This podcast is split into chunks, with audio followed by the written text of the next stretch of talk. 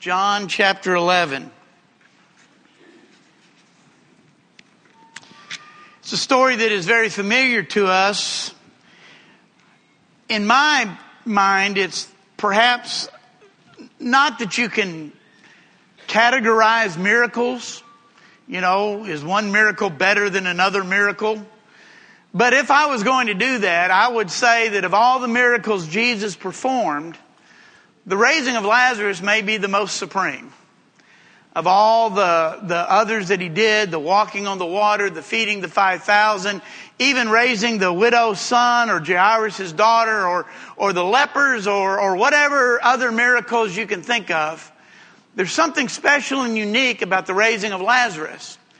One of the things that's special and unique is the teaching that goes along with it. A lot of the other miracles don't have teachings that go along with it. Some of them do. But uh, the teaching here is important.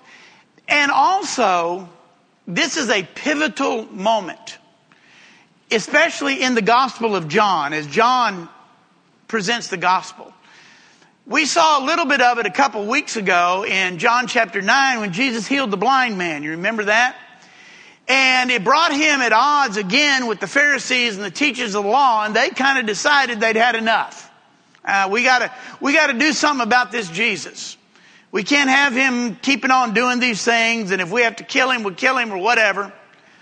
Well, if that was their feeling after healing the blind man, that was certainly their feeling after Lazarus is raised from the dead.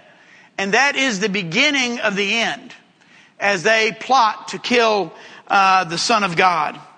But in chapter 11, beginning in verse 1, now a man named Lazarus was sick. He was from Bethany, the village of Mary and her sister Martha. This Mary, whose brother Lazarus now lay sick, was the same one who poured perfume on the Lord and wiped his feet with her hair. So the sister sent word to Jesus, Lord, the one you love is sick. When he heard this, Jesus said, this sickness will not end in death. No, it is for God's glory so that God's son may be glorified through it. Now Jesus loved Martha and her sister and Lazarus. Yet when he heard that Lazarus was sick, he stayed where he was two more days. Then he said to his disciples, let us go back to Judea. But Rabbi, they said, a short while ago the Jews tried to stone you, and yet you are going back there? Jesus answered, are there not 12 hours of daylight? A man who walks by day will not stumble, for he sees by the world's light. It is when he walks by night that he stumbles, for he has no light. After this, he said to them, after he had said this, he went on to tell them, our friend Lazarus has fallen asleep, but I am going there to wake him. His disciples replied, Lord, if he's asleep, he'll get better. Jesus had been speaking of his death, but his disciples thought he meant natural sleep. So then he told them plainly, Lazarus is dead. And for your sake, I am glad I was not there so that you may believe. But let us go to him. Then Thomas, called Didymus, said to the rest of the disciples, let us also go that we may die with him. On his arrival, Jesus found that Lazarus had already been in the tomb for four days. Bethany was less than two miles from Jerusalem, and many Jews, had come to Martha and Mary to comfort them in the loss of their brother. When Martha heard that Jesus was coming, she went out to meet him, but Mary stayed at home. Lord, Martha said to Jesus, if you had been here, my brother would not have died. But I know that even now God will give you whatever you ask. Jesus said to her, your brother will rise again. And Martha answered, I know he'll rise in the resurrection at the last day. Jesus said to her, I am the resurrection and the life. He who believes in me will live even though he dies. And whoever lives and believes in me will never die. Do you believe this? Yes, Lord, she told him, I believe that you are the Christ, the Son of God who's come into the world. And after she had said this, she went back and called her sister Mary aside. The teacher is here, she said, and is asking for you. When Mary heard this, she got up quickly and went to him. Now Jesus had not yet entered the village, but was still at, pla- at the place where Martha had met him. When the Jews who had been with Mary in the house comforting her noticed how quickly she got up and went out, they followed her supposing she was going to the tomb to mourn there. When Mary reached the place where Jesus was and saw him, she fell at his feet and said, Lord, if you had been here, my brother would not have died. When Jesus saw her weeping and the Jews who had come along with her also weeping, he was deeply moved in spirit and troubled. Where have you laid him? He asked. Come and see, Lord, they replied. Jesus wept. Then the Jews said, See how he loved him. But some of them said, Could not he who opened the eyes of the blind have kept him from dying? Now we're going to end there. And you're thinking, wait a minute. you, you, you haven't gotten to the best part. Well, we're not going to get to the best part tonight. We know the best part. We know what's coming. We'll deal with that in a couple weeks. But uh, tonight I wanted us to look at this story because in you know we've been doing this face to face, the encounters that Jesus has had with certain people, and one of the things that this story brings out more than maybe any of the other stories is the human emotions that we see from the people involved. Back in John chapter 1, you remember in verse 14, John says, And the Word became flesh and made his dwelling among us. And we've talked about how that God came down to earth and took on the form of a man, lived as a man. He had the physical attributes of a man. He was all man and all God at the same time. Don't ask me to explain it, I can't. But that's what the Bible says. And being all man, he had the same emotions that you and I have. We are emotional beings. God created us that way. We get happy, we get sad. We laugh, we cry. We're, we're upbeat, we're depressed. We got all these different emotions. And you know, Solomon kind of said there's a time for each of those. You know, there's a time and a place for all these different emotions. And I think the one story to me in all of the ministry and life of Jesus that demonstrates the humanity of Jesus, the emotionalness of Jesus, is this story dealing with the death of Lazarus and especially dealing with the two sisters. But first of all, I want us to see some of the emotions. So this is, this is a multi-part face-to-face with Jesus lesson. Okay? Because we're going to talk about several encounters that Jesus had with people in this story. And the first is with the disciples. And we see their emotion of confusion. The disciples were confused. There is no doubt that they had to be confused on many levels. I think, first of all, the confusion would have been why didn't Jesus go to Lazarus? The man comes and informs Jesus that Lazarus is sick. Now, what the disciples don't know, I suppose Jesus knows it, but if you figure in the time frame and all of that, Lazarus is already dead. When the servant left to go find Jesus, he was sick. But by the time he actually gets to Jesus, Lazarus is already dead. Now the disciples don't know that. The messenger doesn't know that. All they know is that he's sick. And I'm sure it confused the disciples why Jesus did not go immediately. Or, why did Jesus let Lazarus get sick to begin with? This was one of his friends. Why would Jesus let him get sick? Why didn't Jesus heal him from a distance like he did the nobleman's son that we, we, we talked about a little earlier? Why didn't Jesus say to the servant, go ahead, he's healed? Could he have done it? Sure he could have. We all know that. Could, even if Lazarus was dead, does anybody in here think that Jesus could not have raised Lazarus from the dead at a distance? I think, yeah, he could have. Sure, he could have. He could have told the servant, servant, what you don't know is Lazarus died while you were on the way, but by the time you get back, he'll be alive again. But he didn't do that. Why did Jesus not go? Why did he not heal him from a distance? Why did he decide to go after Lazarus was already dead and there was so much danger awaiting him? Why? Why? Why? Have you ever asked God that question? Why? You're not alone. Most of the great people of God had their why moments. Abraham. Why are you taking so long in fulfilling your promise? You have promised that I'm going to have heirs, you know, as many as the stars in the sky and the sand on the seashore and, and all of that, you know. Why, why are you taking so long? And when he didn't get an answer, he and Sarah took matters into their own hands. Why is all this happening to me? Job cries out to God. When God confronts Moses at the burning bush, Moses' question is, why me? Get anybody else. But not me. Why me? David. Why? We've read the Psalms, have we not? Why is all this happening to me and all the bad people seem to be prospering? That doesn't seem right. Paul. Why do I have to keep dealing with this thorn in the flesh? I've prayed three times and you won't take it away. Why? And what's interesting about all these times in the Bible when people ask the question, why? None of them got an answer.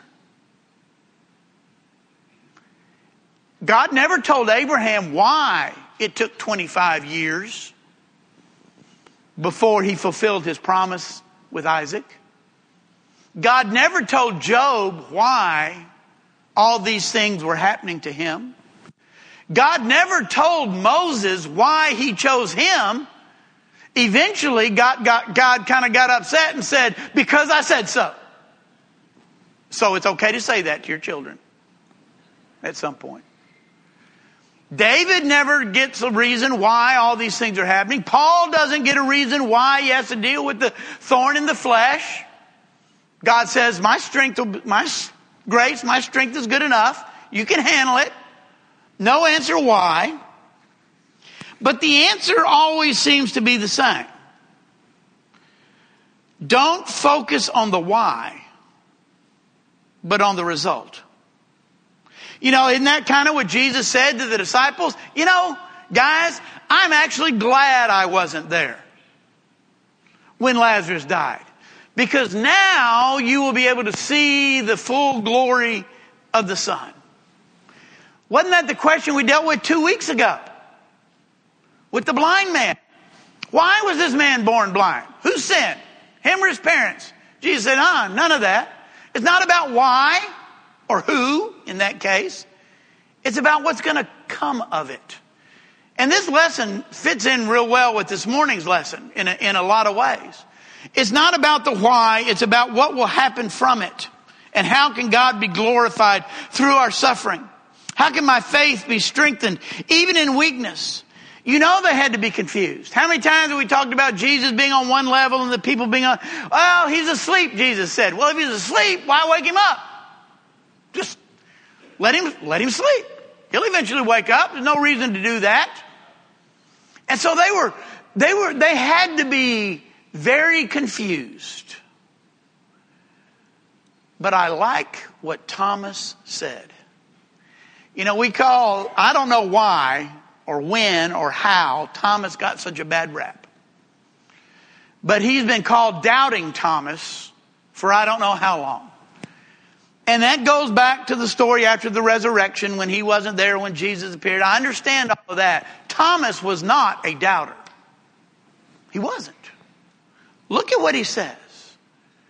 Confused, perhaps even frustrated, not understanding what's going on, he says, You know what? Let's go with him and die there. What an awesome statement.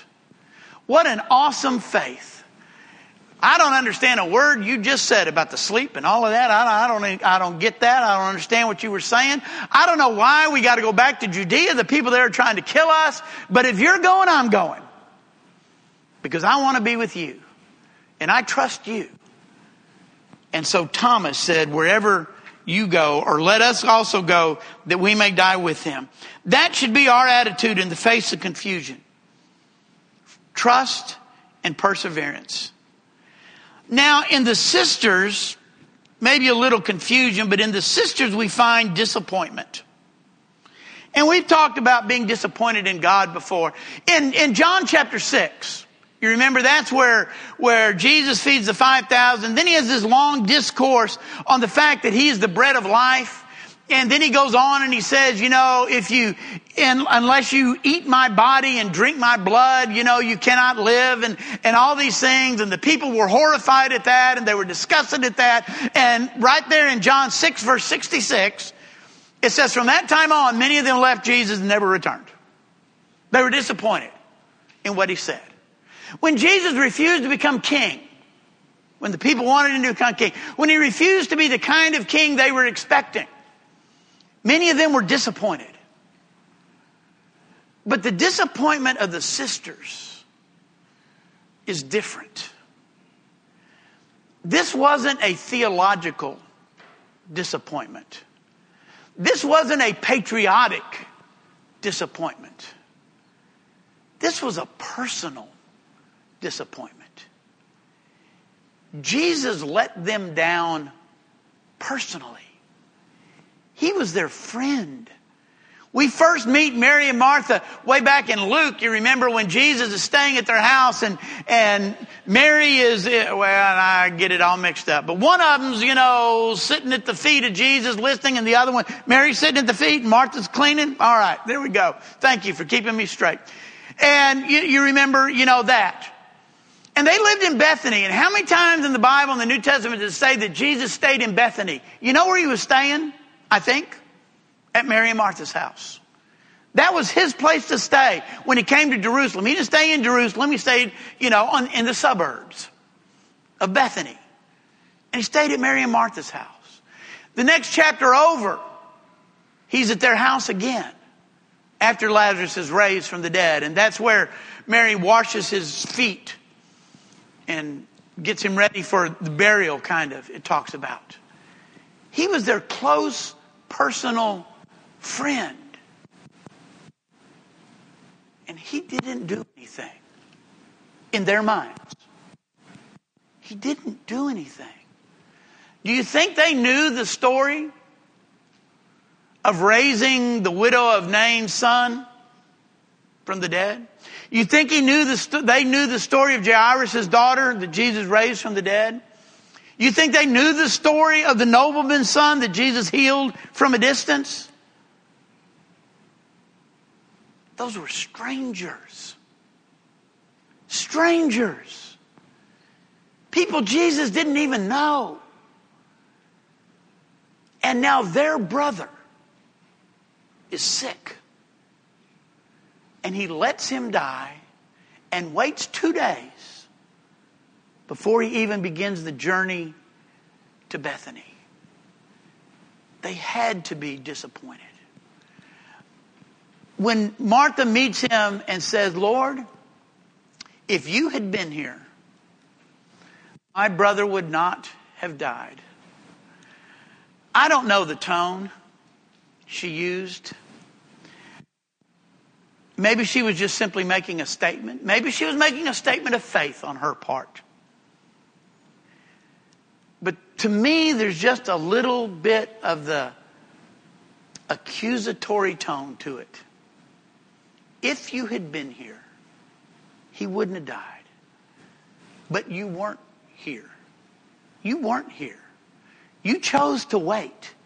You chose not to heal him when you heard that he was dead. And now he's been in the tomb four days. It's too late now. You know, it's, it's too late now. You might could have raised him from the dead you know, an hour or so after it happened, but not, not four days. We'll get into that, you know, more next time. You would, this would not have happened if you had been here. Jesus was their friend. He had stayed at their house. He had joined their hospitality. Understand the time frame that Jesus was already dead when the messenger arrived. And yet Jesus sent words back, this sickness will not end in death. Now, I don't know if the messenger took that back to Mary and Martha or not. I'm not sure. He told them what Jesus said. But imagine the sister's reaction to the message a day after Lazarus had died. If we get the time frame there, the messenger would have arrived back in Bethany the day after Lazarus had died with the message this illness will not end in death. What are you talking about? He's already dead. This illness has already ended in death in their mind. Then it was Mary who fell at Jesus' feet, more emotional than Martha, but with the same tone of disappointment, using almost the exact same words. Lord, if you had been here, our brother would not have died. You think in the four days since Lazarus' death, Mary and Martha had not discussed that amongst themselves? Mary, why wasn't Jesus here? Why didn't he come? If he'd have been here, he would have been able to do something. Why would our friend treat us this way? When he would raise strangers from the dead and, and heal other strangers of all kinds of different illnesses, his own friend he let die. What strikes me is how Jesus took it. Jesus let them have their emotion. Jesus let them feel disappointed. He didn't rebuke them. He didn't tell them, What do you mean if I had been here? You don't think I can, you know. Uh, he didn't do any of that. Shame on you for questioning me. He didn't do that. He let them have that emotion. Why? Because I think he understands that emotion. I think he understands when we don't understand. Jesus had a plan, right? He had a plan all along. He tried to convey it to the disciples, they weren't getting it. But he had a plan all along. He knew what was going on, but he knew they didn't know. He knew they were frustrated. He knew they were confused. He knew they were disappointed, and he understood why. Because he understands that we are human beings with limited knowledge, limited insight into God's plan and wisdom. And so we're going to be frustrated from time to time. We're going to be disappointed from time to time. It's like this, many of the Psalms that we've read where David seems to shake his fist at God. And God doesn't rebuke David for that. Now, we can't spend our lives like that. But Jesus, I think, understood that they would have that. There was no rebuke, yet there was also no apology. Jesus didn't apologize for being late. He didn't apologize for not raising Lazarus sooner. And there was no hint of what was to come, really, simply allowing them to work through their disappointments. So we see the emotion of the disciples and the emotion of the sisters. Now we see one of the emotions of Jesus, and that emotion was love. Friendship and closeness are a part of the human experience. Did Jesus love everybody the same? Maybe. Did he like everybody the same? Did he treat everybody the same? That's a trick question because the answer is no. He didn't. There were hundreds of followers. But did he not have 12 that were special to him? And even amongst those 12, were there not three that seemed to get even more preferential treatment? Now, somebody said, somebody mentioned to me a couple weeks ago that maybe, maybe it's not that Jesus liked them more or whatever, but they just needed more work. I don't know. But on the Mount of Transfiguration, did he take all 12 up there? Took Peter, James, and John. When he went in to heal Jairus' daughter, did he take all 12 of the disciples in there? Took Peter, James, and John. When he went to the garden to pray before he was arrested, he took them well, 11 at this point because Judas is not there. He takes the 11 to the garden. He leaves, 11 minus 3 is 8. He leaves eight of them here and takes Peter, James, and John a little further. Jesus treated people differently. He had a different relationship with certain people. And then, even amongst those three,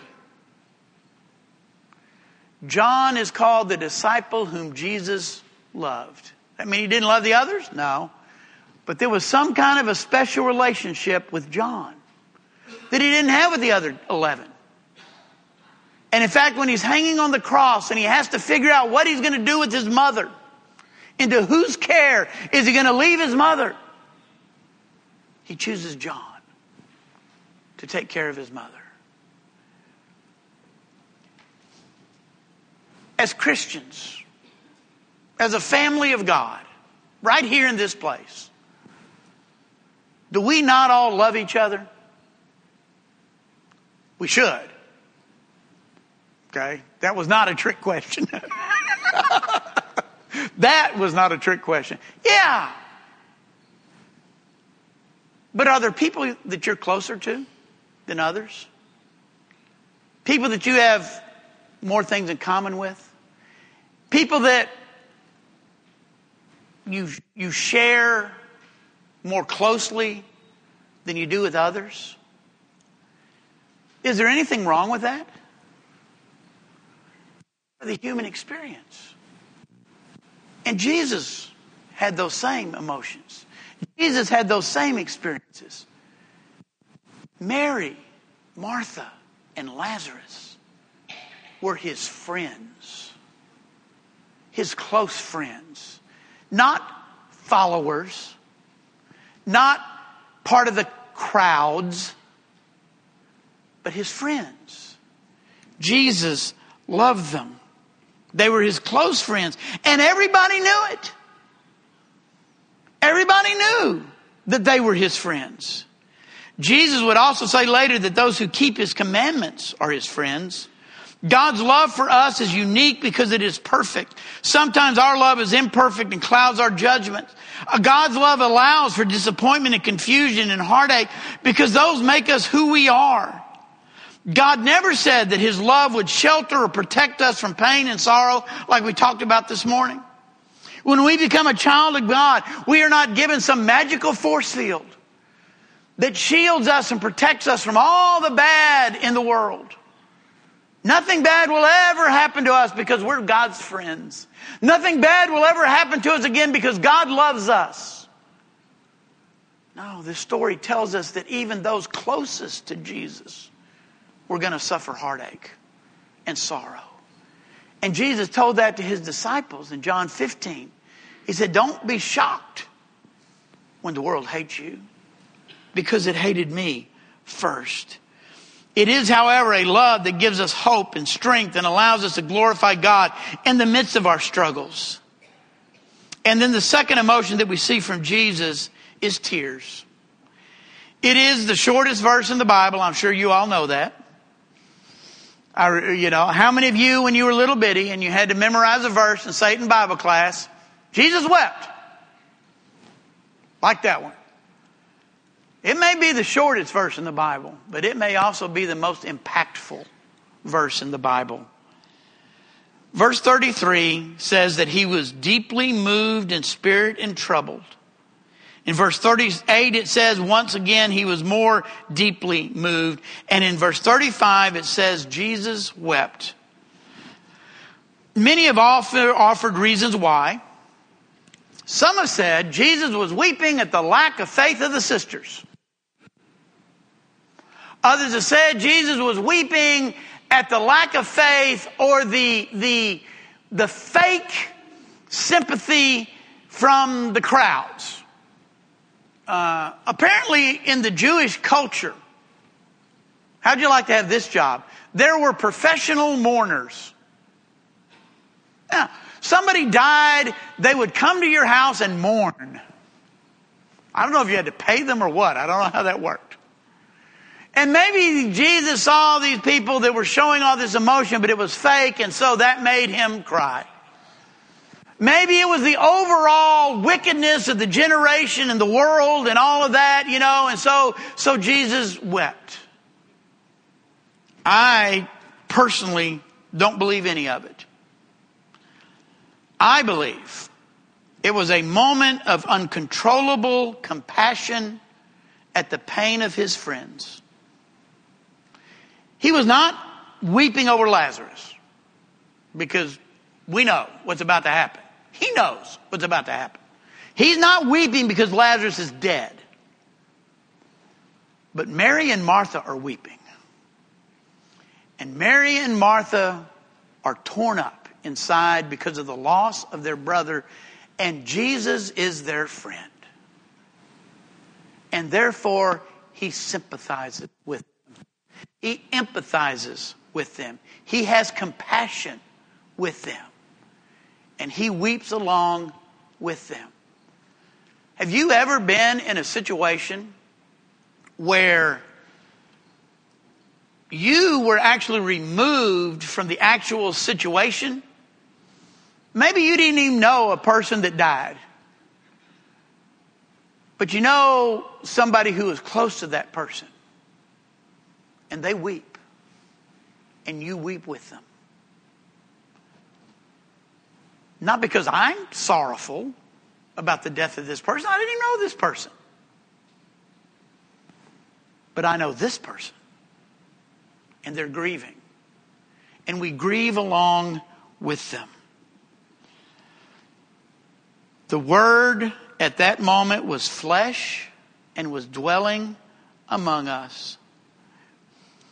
The first time we went to Porto Alegre in Brazil, we had a very interesting encounter we were out knocking doors, and I probably told the story before. We were out knocking doors, and we come across a lady whose mother had died, or a lady whose daughter had died. I don't.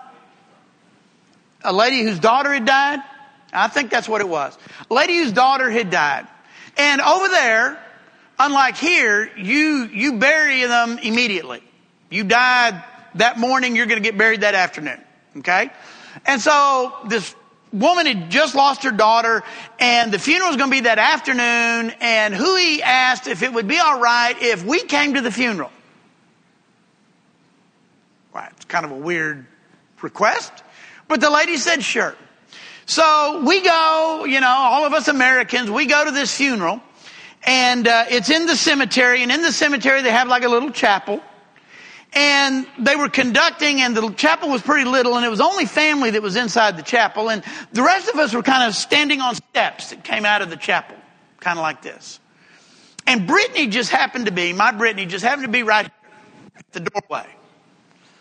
And when the funeral service ended inside the chapel they started making the family started making their way out because now they're going to go straight to where they're going to you know bury this person and as the woman came out,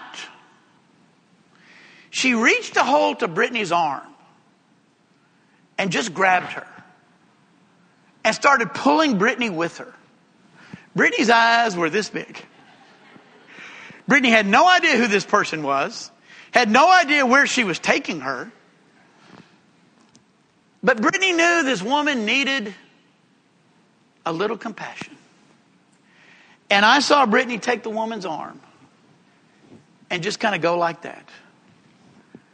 Brittany didn't know the person that was dead. Brittany didn't know the person who was related to the person who was dead. Total stranger. But she felt compassion. Jesus felt compassion. We sing that song from time to time Does Jesus care? Does Jesus care? Yes. Jesus cares. And he weeps when we weep. And he's joyful when we're joyful. Imagine the scene, the Son of God standing in a grave, weeping with the family, not a sniffle, not a tear out of the corner of his eye, but openly weeping. And that's the message that we get from the story tonight. Jesus cares. Jesus cares. If you're here this evening, there's some way we can help or encourage you. We invite you to come now as we stand and as we sing. We hope by listening to this lesson, you have found a better understanding of the Bible, and through that better understanding, find a closer relationship with God and His Son, Jesus Christ, our living Savior. If you have any questions or desire more information, please feel free to contact us here at the Daingerfield, Texas Church of Christ. You can find us at dfield.org. That's D F I E L D C O C dot O R G. Or you can email at dfieldcoc779 at AOL dot com, or you can call us at 903 645 2896. If you are local to the Daingerfield area, we would love an opportunity to meet you and encourage you in person at 818 West W.M. Watson Boulevard, Daingerfield, Texas 75638. Our meeting times are Sunday mornings at 9:30 a.m. for Bible class and 10:30 a.m. for worship service. Sunday evening at 6 p.m. for worship service, and Wednesday evening at 6:30 p.m. for our midweek Bible class. Grace and peace be with you always.